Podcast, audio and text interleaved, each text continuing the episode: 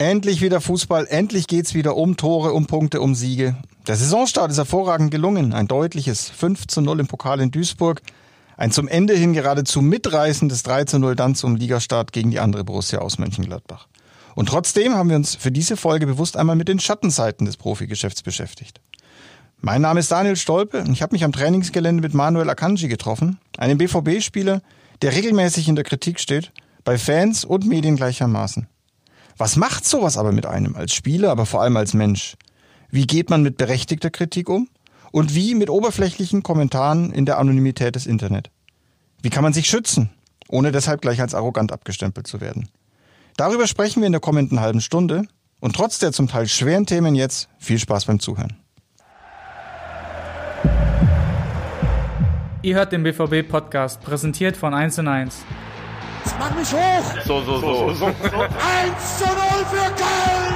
Wir haben eine grandios Saison gespielt. Manu, herzlich willkommen bei uns im Podcast. Und jetzt habe ich Manu gesagt, vielleicht, äh, ich kenne dich schon ein Weilchen, aber ist es Manu, Manu, Manuel? Ähm, also für den Trainer ist es Mani, ähm, für den eigentlich für alle meine Kollegen ist es äh, Manu und meine Mutter ist eigentlich die einzige von meinem engeren Umfeld, die manchmal noch Manuel sagt, aber sonst nennen mich eigentlich alle Manu und in der Mannschaft äh, machen sie, das sagen sie manchmal zum Spaß, sagen sie auch Mani, weil mich der, der Trainer so nennt. Naja, und als Schweizer bist du ja absolut vielsprachig. Also die französische Version und dann gibt es wahrscheinlich auch noch eine italienische Version im Tessin oder so. Das Kann gut sein, ja. ja, schön jedenfalls, dass du dir die Zeit nimmst und ähm, Hast du schon mal einen Podcast gemacht? Bist du Podcast-Hörer? Nee, ist mein erster. Ich habe ich höre manchmal einen Podcast, ist ähm, Undisputed heißt das, ähm, ist von, ähm, ich weiß nicht, ob du das kennst, ist vom, die reden über mehrere Sportarten, aber hauptsächlich meistens Basketball und NFL. Und da diskutieren sie ein bisschen drüber, was gerade passiert in der Sportwelt und so. Aber ja, man kann es nicht immer so ernst nehmen, da, weil sie, ich glaube, es ist, wie soll ich das sagen, sie spielen da manchmal auch ein bisschen eine Rolle, dass sie einfach übertrieben über, also eine Seite verteidigen und dann bleiben sie einfach stur dabei, auch wenn es nicht immer stimmt. Aber es ist manchmal noch lustig, um zuzugucken. Übertreiben wollen wir nicht, aber wir wollen dich in jedem Fall ein bisschen besser kennenlernen. Ähm, du hast schon ein gutes Stichwort gegeben. Du bist ja großer Fan der amerikanischen Sportarten und ich glaube insbesondere American Football. Bist du froh, dass es wieder losgeht? Sehr, ja. Ähm, ich habe leider das, äh, das Spiel am Donnerstag konnte ich, äh, also Donnerstagnacht habe ich nicht gesehen. Ich wollte es unbedingt gucken und ich war dann aber ziemlich müde und habe mir dann äh, einen Wecker gestellt um irgendwie zwei Uhr morgen, dass ich ein bisschen noch gucken kann. Aber ich war dann einfach so müde, dass ich nicht mal den Wecker gehört habe. Also irgendwie im Schlaf habe ich ihn wieder ausgestellt. Aber jetzt am, äh, am Sonntag äh, war ich sehr froh, dass ich die, die Spiele dann gucken konnte und ja. Ich gucke dann so lange ich kann und dann einfach die Red Zone durch, bis, ähm, ja, bis ich dann halt einschlafe ist irgendwie schon eine komische Zeit. Da sind wir schon irgendwie mitten im Thema, was dieses äh, Coronavirus mit uns anstellt. Die NBA-Saison geht gerade noch irgendwie zu Ende. Ich verfolge es ehrlich gesagt nicht so sehr.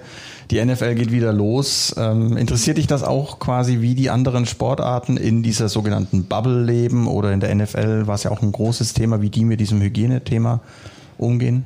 Ja, in der NFL weiß ich jetzt gar nicht. Also ich glaube, sie haben nicht so strenge Vorschriften, wie das jetzt in der NBA war. Also ich kenne ich kenn mich da nicht genau aus, aber in der NBA weiß ich, dass sie ja ähm, jetzt seit, weiß auch nicht wie vielen, ein oder schon fast zwei Monaten in, der, in Disneyland sind. Und ähm, ja, sie konnten die Familie eine lange Zeit nicht sehen irgendwann können die jetzt ja zu Besuch kommen, aber schlussendlich, wenn du bis zu den Finals kommst, bist du, glaube ich, zweieinhalb bis drei Monate in dieser Bubble in New Orlando in, in einem Hotelzimmer und das ist schon schon nicht einfach. Also da können wir schon froh sein, wie es bei uns abgelaufen ist. Vor allem den Freizeitpark sehen noch nicht rein dürfen, drei Monate ist die Höchststrafe. Das auch noch, ja. Ja, wie ging's dir in der ganzen Zeit? Ähm, du bist äh, Papa geworden. Das ist ja ein harter Einschnitt ins Leben. Das äh, ändert ja alles. Erstmal dazu noch nachträglich herzlichen Glückwunsch. Wie ist das Papa sein eigentlich so? Ja, sehr gut. Ähm, ja, es war eigentlich zur einen Seite war es sehr gut, zu dieser Zeit Vater zu werden, weil ich hatte, ich konnte wirklich viel Zeit mit, mit meinem Sohn verbringen und äh, meiner Frau.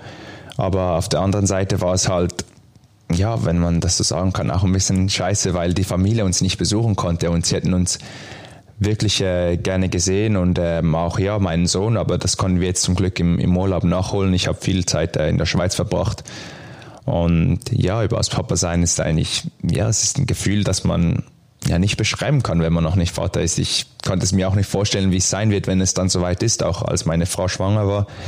Aber es ist einfach wirklich nur jedes Mal, wenn man in die Augen seines Kindes guckt, dann fühlt man sich so glücklich und ähm, ja, vergisst ein bisschen alles rundherum. Ja, die Entwicklung in den ersten Wochen, der ersten Monate ist schon einfach, es verändert sich ja jeden Tag. Was? Ja, genau. Ja.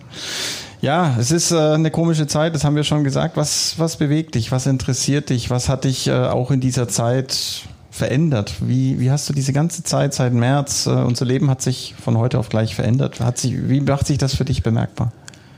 Ja, ich bin halt nicht mehr so viel unterwegs, auch im Restaurant oder so. Ich war jetzt, glaube ich, seit dieser Zeit, ähm, seit das angefangen hat, war ich, glaube ich, hier in Dortmund war ich einmal noch im, nein, zweimal, tut mir leid, zweimal war ich in einem Restaurant, seit das angefangen hat. Einmal mit, mit Markus, seiner Frau und seinem Kind und äh, einmal noch mit meinem Berater, aber sonst bin ich wirklich zur größten Zeit eigentlich zu Hause und bin nicht mehr so viel unterwegs. Ja, und auch. Ähm, Wird man auch reifer? Hast du das Gefühl, einfach, dass man nicht mehr so dieses jugendliche Leben und das Leben genießen, sondern dass auch durch das Papa-Sein natürlich einfach ganz anderes Maß an Verantwortung das ist, trägt? Das ist schon so, weil ich war auch zwischendurch mal, wenn ich äh, meine Freunde da waren oder wenn ich in der Schweiz war, ging ich war auch noch mit ihnen feiern oder weiß auch nicht was und das mache ich halt nicht mehr, weil ich nicht, mich nicht anstecken will und meinen Leuten in meinem Umfeld nicht schaden will und darum finde ich, ist das schon auf was, was man, was man achten muss. Und darum versuche ich mich so, wie so gut wie, wie, wie es noch möglich ist, an die Regeln zu halten, um ja, mein ganzes Umfeld zu schützen und mich selber auch. Du bist 25, ähm, gehst in dein, ich weiß gar nicht, wann bist du Profi geworden? Du bist ja relativ früh Profi geworden. Ich weiß nicht, ob man äh, in der zweiten Liga, ob man das schon als Profi zählen darf beim FC Winterthur, aber ich habe 2015 habe ich zum FC Basel gewechselt. Ja, so also du 20 bist, Jahre war ich da. Ja, ja. So, du bist da jetzt also schon auch nicht mehr ganz äh, jung dabei, wenn man sich anschaut, bei uns laufen inzwischen auch 15, 16, 17-Jährige rum. Ähm, hat sich auch da was verändert, einfach in einer Vorbereitung auf die Saison? Also die Vorbereitung war so lang wie immer, sechs Wochen. Jetzt ging es ja endlich wieder los. Ähm, unter diesen ganzen Bedingungen auch alles ein bisschen zerrissener mit, äh, ihr wart noch bei der Nationalmannschaft. Also dieser ganze Einstieg in die Saison, war das auch anders? Also dieses Jahr war es sicher anders wie sonst eigentlich. Ähm, ja, erstens mal im Urlaub kann man nicht dahin fliegen, wo man will, weil man ein bisschen gucken muss, wo es gefährlich ist und wo ja, wo, also ja, wo man halt sicher ist. Und man, viele wollten, glaube ich, auch Zeit mit der Familie verbringen, weil man sie, die Familie so eine lange Zeit nicht gesehen hat. Und dann, auch wenn man wieder zurückkommt, musste man zuerst den äh, Corona-Abstrich wieder machen, dann musste man nochmal zwei bis drei Tage warten, bis man den nächsten Test machen kann. Und zwischendurch waren nur diese individuellen Tests, weil man die Mannschaftskollegen nicht sehen sollte, falls sich irgendjemand angesteckt hat oder irgendjemand nicht so gut fühlt, was zum Glück nicht der Fall war, und das seit Februar oder März, seit der, seit der, der Virus ausgebrochen ist.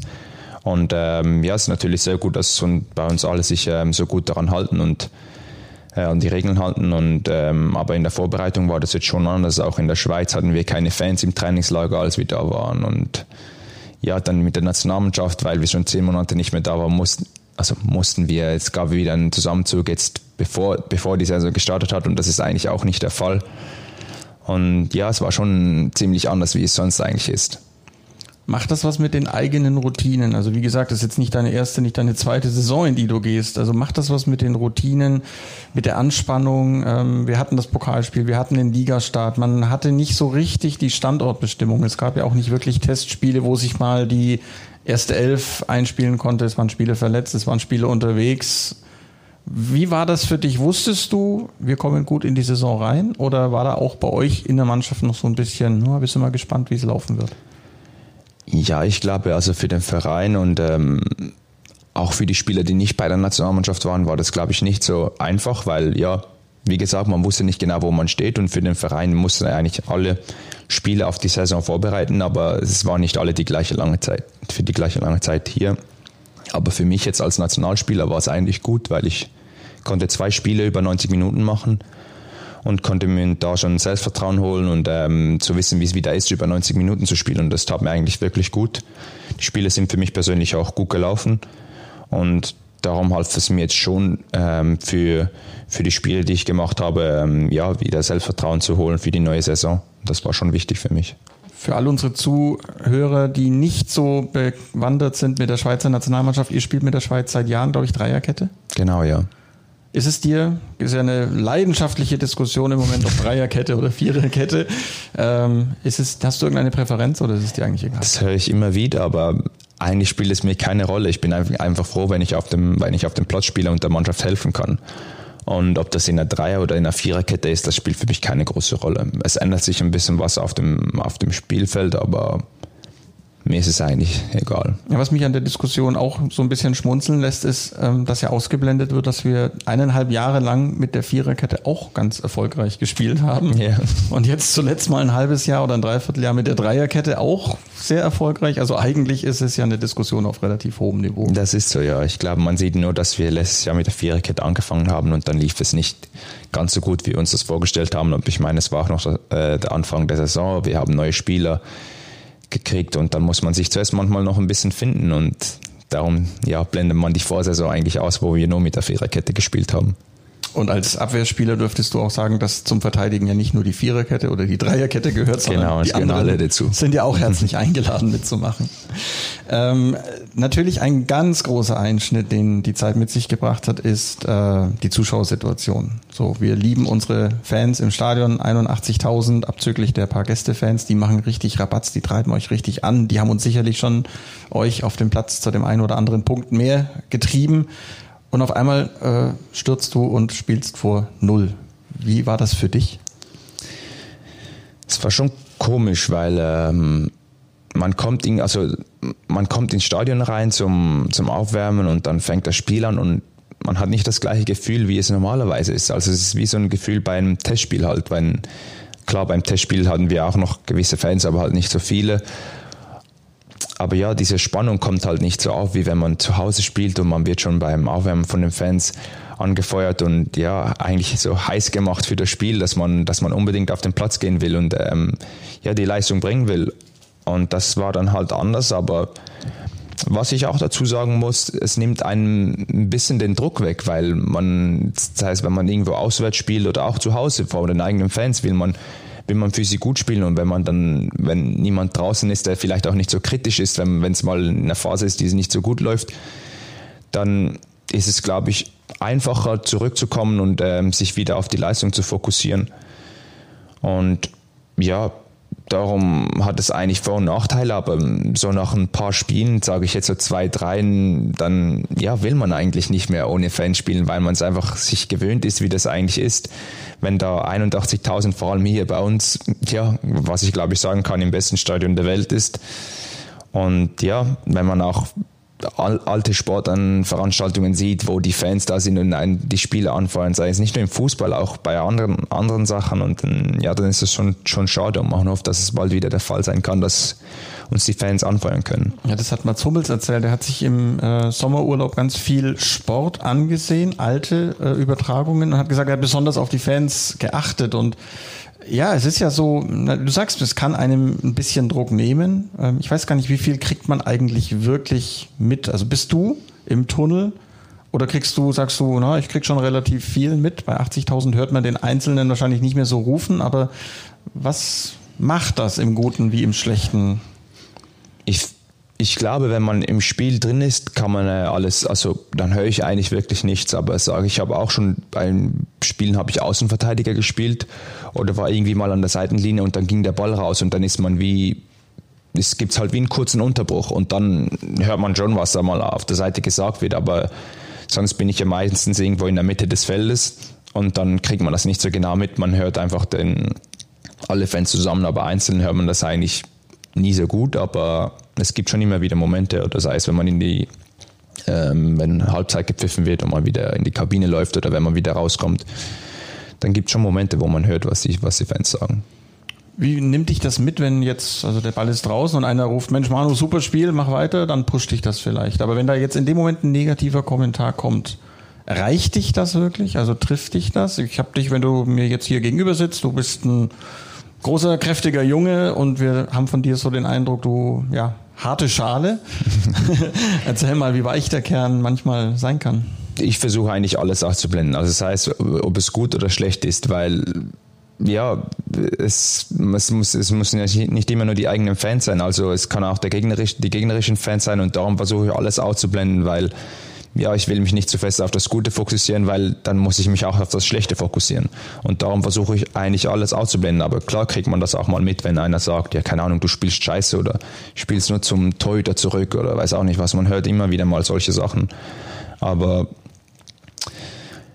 ich nehme das im Spiel, nehme ich das nicht groß mit, weil ich glaube, die Fans, die, die da was rein, vor allem die, die dir was negativ reinrufen, die, die wollen ja, dass du darauf reagierst und darum gebe ich ihnen diese Plattform nicht und konzentriere mich einfach weiterhin auf das, auf mein Spiel, ja. Das ist die professionelle Seite des Ganzen, aber ihr seid ja natürlich auch am Ende nur Menschen. Also ihr werdet ja. als die Athleten wahrgenommen, aber ihr seid ja Menschen dahinter. Wie oft, äh, ja, oder wie, wie dünn ist die Linie zwischen Selbstvertrauen, und auch einer gewissen eigenen Härte, aber eben auch einer gewissen Verletzlichkeit, die man ja in sich trägt? Ich glaube, das ist schon was, was, ähm, was gewisse Fans manchmal vergessen. Also man sagt ja man, es hieß ja immer wieder irgendwie, ihr seid auch, äh, ihr seid auch nur Menschen, nur weil, nur weil ihr, weil ihr mehr verdient oder weiß auch nicht was. Aber dann zur anderen Seite werden wir nicht immer so behandelt. Also dann, dann werfen sie uns, weiß auch nicht was an den Kopf, ihr seid das, ihr seid das. Und dann wird es auch noch persönlich, dass es äh, zu mir beisp äh, beispielsweise werden rassistische Sprüche gemacht, bei anderen, keine Ahnung, werden vielleicht noch die Familien beleidigt oder weiß auch nicht was. Und dann denke ich mir, ja, bei eurem Job sitzt auch nicht einer da und schreit euch jedes Mal an, wenn ihr einen Fehler macht. Und das habe ich das Gefühl, sind sich viele Leute manchmal nicht bewusst, ähm, dass wir Fußballer auch nur Menschen sind und auch Gefühle haben. Und aber ja, man kann, es ist manchmal schwer aus unserer Position was, was zu machen. Und ja, man muss es einfach irgendwie ausschalten können, aber was eigentlich auch nicht die optimale Lösung ist, aber ich weiß nicht, was man sonst dagegen tun kann. Ich fürchte, ich kenne die Antwort ja, aber bist du bei einem Spiel schon persönlich rassistisch beleidigt worden? Hast du das auch mitbekommen? Ähm, bei einem Spiel, bei einem Spiel nicht mehr über die sozialen Medien eigentlich. Wie würdest du bei einem Spiel reagieren? Es gab vor ganz vielen Jahren mal den Fall, ähm, Kevin Boateng ist bei einem Spiel in Italien dann vom Platz gegangen, ist dafür auch äh, ja, sehr positiv äh, bewertet worden, hat dann auch eine Rede vor den Vereinten Nationen zum Thema Rassismus gehalten, was man Kevin Boateng jetzt auf den ersten Blick vielleicht nicht unbedingt so zugetraut hätte. ähm, aber wie würdest du reagieren? Ja, ich glaube, ich glaube, ich würde ähnlich ähm, reagieren, aber ich kann, ich kann es gerade nicht sagen. Ich weiß nicht, wie es ist, wenn ich in dieser Situation bin, aber ich glaube, ich will da auch nicht weiterspielen, wenn, wenn da irgendjemand ist und mich rassistisch beleidigt und ich glaube, ich würde zuerst ähm, Rücksprache halten mit meinen Mitspielern und das, das irgendwie sagen oder vielleicht auch dem Schiri oder dem Trainer, aber wenn, wenn das ja, wenn es mir, mir zu viel wird, dann, dann spiele ich da auch nicht weiter. Ist Alltagsrassismus dann noch ein Thema für dich? Also hast du manches Mal Sachen, wo du sagst, es kann doch jetzt nicht wahr sein, nur weil ich äh, eine etwas dunklere Hautfarbe habe als andere Menschen, werde ich so und so behandelt? Ja, eigentlich passiert mir das öfters nur mal, ähm, ja, wenn ich, wenn ich am Flughafen bin oder so, dass ich Englisch angesprochen werde. Wenn ich, was ich kein Problem habe, wenn ich Englisch angesprochen werde, wenn alle Personen um mich herum auch Englisch angesprochen werden. Aber wenn ich mit meiner Frau unterwegs bin und sie Deutsch angesprochen wird und ich dann auf Englisch, frage ich mich schon, warum gehen, gehen sie davon aus, dass ich nicht, äh, dass ich Deutsch reden kann, nur weil ich schwarz bin und das, darum ist was, ist das was, was mich schon stört. Und dann habe ich auch gewisse Leute schon darauf angesprochen, habe ihnen gesagt, warum denken sie, dass ich nicht Deutsch kann, nur weil ich schwarz bin? Und dann sind sie ganz äh, perplex, gucken mich so an, ja, nein, tut mir leid und weiß auch nicht was. Und dann, ja, versuche versuch ich sie so darauf aufmerksam zu machen, dass, ja, dass auch, ähm, ja, man nicht durch, äh, durch die Hautfarbe oder wie man aussieht, äh, über Leute urteilen soll. Jetzt ist Rassismus leider ein Thema, das, das dich dein ganzes Leben lang wahrscheinlich begleitet und uns alle. Ich meine, Rassismus kann ja jeden betreffen. Ähm, diese Black Lives Matter Bewegung ist etwas gewesen, worauf ihr sofort auch Bezug genommen habt im Mannschaftskreis. Ich äh, kann mich noch an das Auswärtsspiel in Paderborn war das damals erinnern, wo ihr ja auch diese Botschaften auf euren äh, T-Shirts dann drauf hattet. Ist es eigentlich blöd, dass es sowas geben muss oder ist es gut, dass ein Thema durch einen so tragischen Vorfall dann zumindest auf eine breitere Bühne noch gehoben wird? Und du hast in einem Interview, ähm, kürzlich habe ich dich auch gelesen, gesagt, als Person, Person des öffentlichen Interesses kannst du eben auch ähm, diese Stimmen verstärken. Ja, also ich finde es blöd, dass man, äh, dass man darauf aufmerksam machen muss, dass es ein wirkliches Problem ist, dass man das nicht erkennt. Und ähm, ja, es ist schade, dass es immer noch so ist, weil es ja passiert jetzt schon seit so langer Zeit und ähm, ja, ich, irgendwann ist es einfach genug und ja, das muss aufhören damit. Aber ja, so wie es der Stand jetzt ist, so müssen oder versuche ich zumindest ähm, ja, die Leute äh, darauf aufmerksam zu machen, dass es immer noch ein Problem ist und sie äh, ja und ihnen auch versuchen zu helfen, dass, dass man die andere Seite sehen soll und dass ja was dagegen unternehmen werden soll. Du bist ja ein Mensch, der solchen Themen zum Glück sehr offen gegenübersteht, aber deine ganze Familie ist ähm, ja auch, was wir, was wir zumindest wissen über deine Familie, ähm, sehr politisch aktiv. Deine Schwester ist sogar aktive Politikerin. Wie sprichst du mit ihr über diese Themen und, und überlegt ihr euch da eben auch, was man machen kann, konkret machen kann und eben du, ihr unternehmen könnt?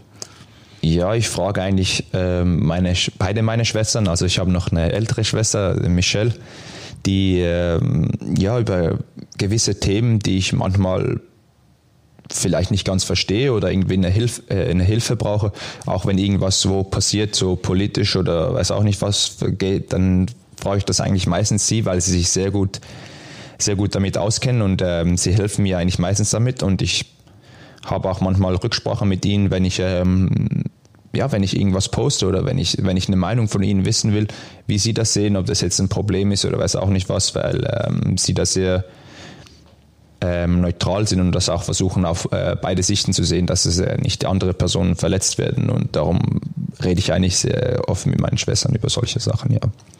Wie ist dann deine, wie ist eure Wahrnehmung? Verrohen gerade so ein bisschen auch die Sitten? Also ich hatte den Eindruck, zu Anfang von Corona sind die Menschen zusammengerückt, man hat einander geholfen, man hat aufeinander Rücksicht genommen. Ähm, kommen wir nochmal zurück zum Thema Fußball. Wir hatten äh, rund um das Wochenende, wo in Deutschland DFB-Pokal war, aber auch ein Beispiel aus Frankfurt, äh, aus Frankreich, Entschuldigung.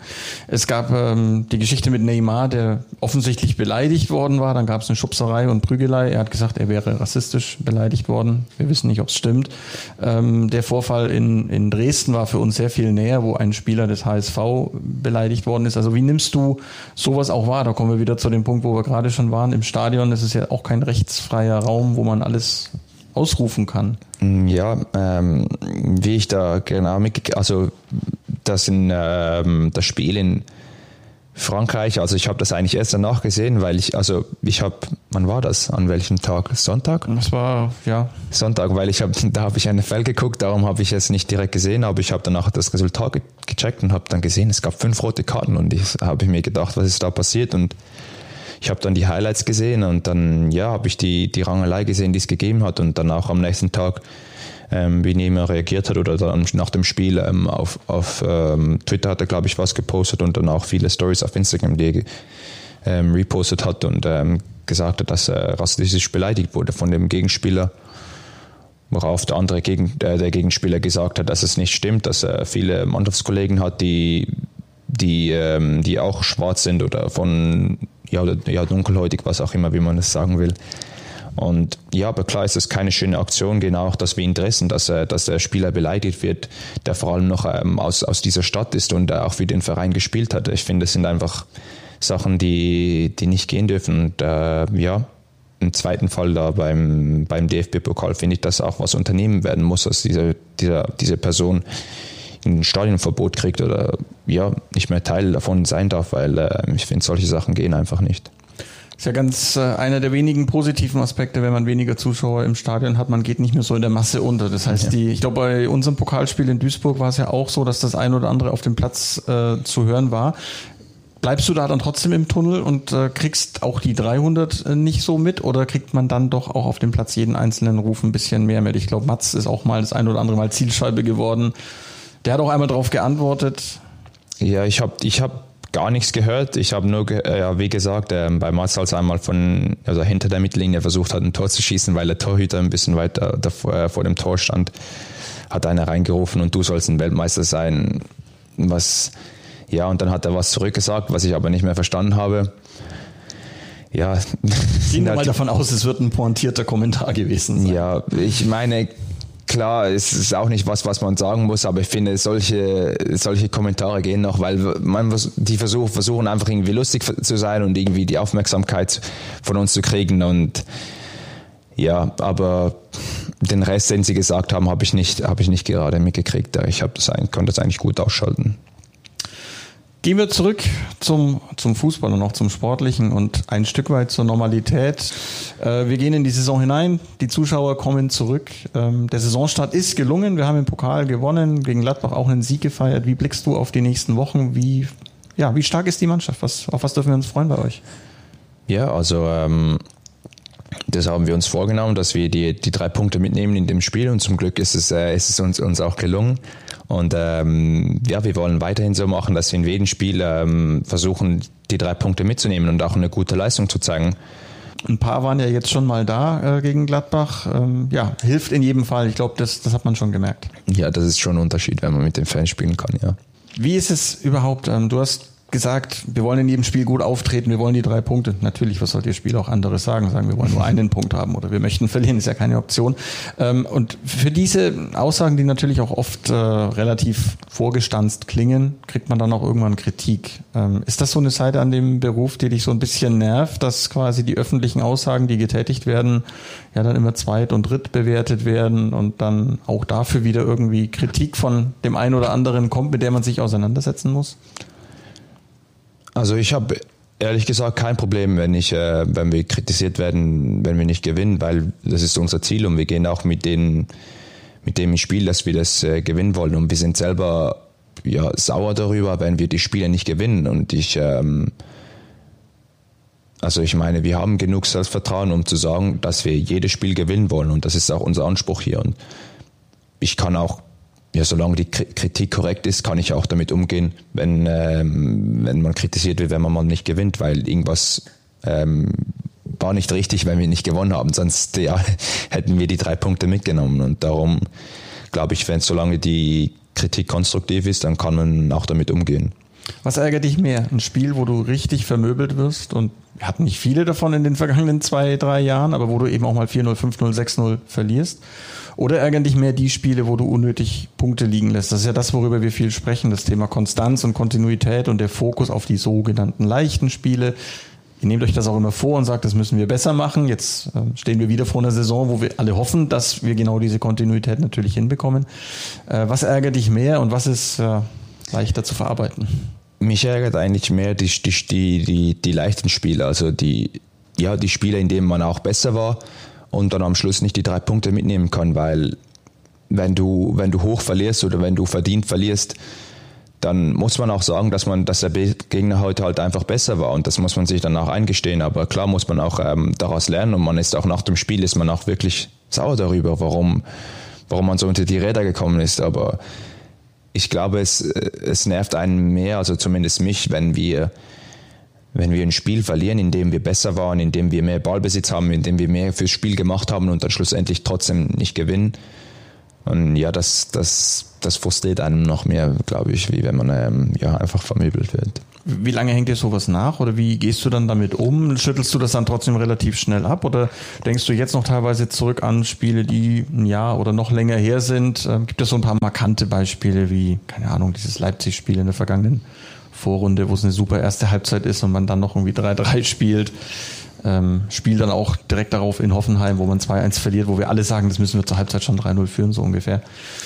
Ja, es gibt schon Spiele, wo man, ähm, also ich glaube, solche Spiele ähm, nimmt, man, nimmt, nimmt man ein bisschen länger mit sich mit, wie zum Beispiel das Leipzig-Spiel, wo man einfach besser war und ähm, sie dominiert hat und dann ja durch durch Eigenfehler, was halt auch passiert und es ist halt im Fußball passieren immer Tore durch, durch, durch Fehler, die man macht.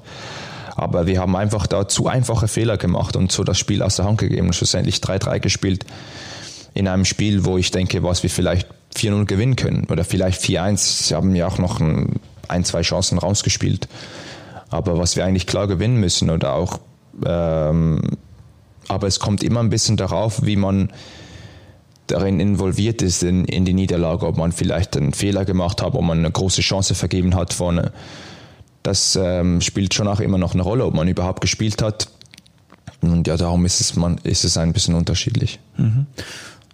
Und diese Kopfsache, sich eben wirklich vorzunehmen, diese kleinen Spiele nicht zu unterschätzen. Machst du das für dich individuell? Hast du da Hilfe? Macht ihr das im Mannschaftskreis? Habt ihr da jetzt vor dieser Saison nochmal drüber gesprochen, zu sagen, wir sollten halt nicht uns diese Punktverluste erlauben. Und wie kann man dann diesen Fokus wirklich herbeiführen? Also ich glaube, jeder braucht äh, seine eigene Einstellung und ich kann nicht äh, wegen deinen meiner Mitspieler sagen, du musst so ins Spiel gehen und du musst das machen. Also klar kann man was sagen, aber schlussendlich ist es jedem selber überlassen, wie er ins Spiel geht. Und meine Einstellung ist, dass ich in jedes Spiel gleich gehe und keinen Gegner unterschätze, weil sobald man das macht, ähm, dann wird man, dann wird man vielleicht ein bisschen zu leicht ausgespielt.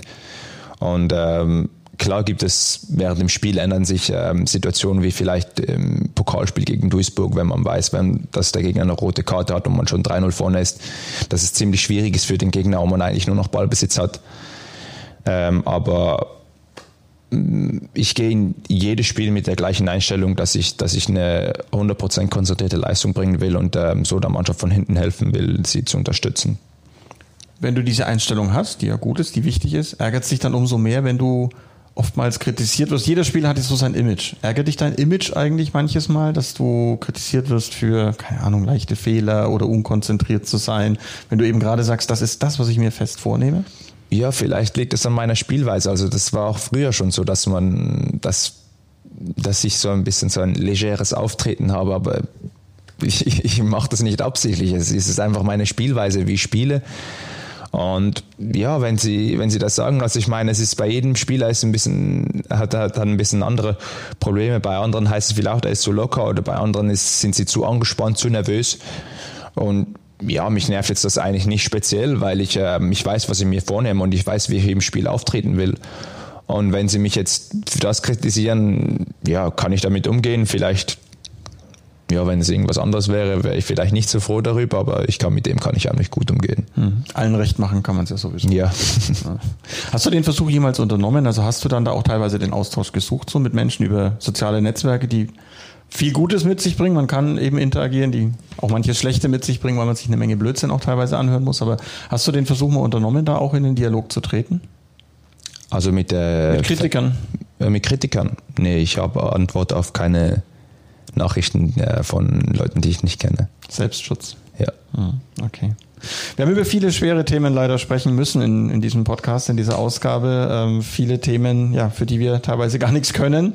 Ähm, ich habe es aber trotzdem sehr schön gefunden, mal mit dir ein bisschen länger zu plaudern, äh, ein bisschen mehr auch von dir zu erfahren. Und äh, ich hoffe, dass wir einfach den Optimismus mitnehmen können in eine, in eine neue Saison. Worauf freust du dich besonders, wenn du auf die nächsten Monate bis Mai blickst. Also für euch als, als Berufsfußballer wird es ja bedeuten, spätestens ab Oktober, wenn die Champions League einsetzt, alle drei Tage ein Spiel, viel unterwegs sein, viel weg von der jungen kleinen Familie und am Ende wartet noch eine Europameisterschaft. Worauf freust du dich? Ja, ich freue mich immer, ähm, wenn wir viele Spiele haben. Das heißt, ähm, weniger Training, mehr Spiele, weniger Training, mehr Spiele. Das ist, äh, das ist immer gut. Man, das ist das, was wir am liebsten machen. Ähm, aber klar freue ich mich auf meine Zeit mit meiner Familie sehr. Ähm, der Winter wird dieses Jahr anders. Wir werden eine kürzere Pause haben oder eigentlich gar keine Pause.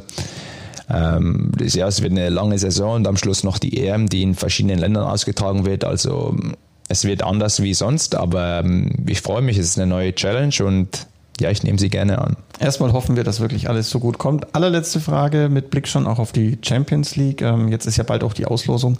Gibt es da einen Gegner, gibt es da eine Destination, wo du dich besonders darauf freuen würdest mal? Hm.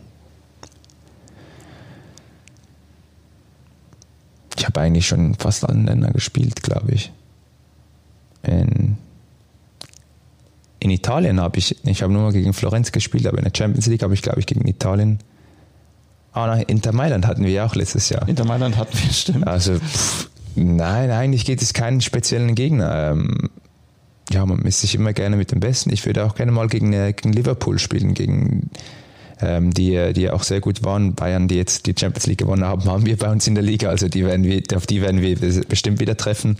Und geht ja auch nicht in der ersten Runde der Champions League, aber ähm, ich spiele gern gegen die besten Spieler, man, dass man auch weiß, wo man sich wieder verbessern kann. Und ähm, darum würde ich gerne gegen, gegen Liverpool spielen, die ich eine sehr gute Mannschaft finde. Oder auch Manchester City. Dann schauen wir mal. Manchester City, wenn ich es jetzt gerade richtig überschlage, ist aber in unserem Topf. Also die können wir auch in der Gruppenphase zumindest nicht bekommen. Okay. Die sind auch im Topf 2. Aber der Wettbewerb ist ja lang, man weiß ja nie, Ja. in welcher Runde. Manu, vielen Dank. Vielleicht im Finale. Äh, vielleicht im Finale, ganz genau. Wir nehmen es uns mal vor. Hat viel Spaß gemacht und äh, Danke. bleibt Mir auch. gesund und bis zum nächsten Mal. Du auch. Ciao, ciao. Ciao. Das war's schon wieder. Hat's euch gefallen? Dann abonniert doch unseren Podcast bei dieser, Spotify, Apple oder Google und schickt uns eure Kommentare an podcast.bvb.de. Danke und bis bald.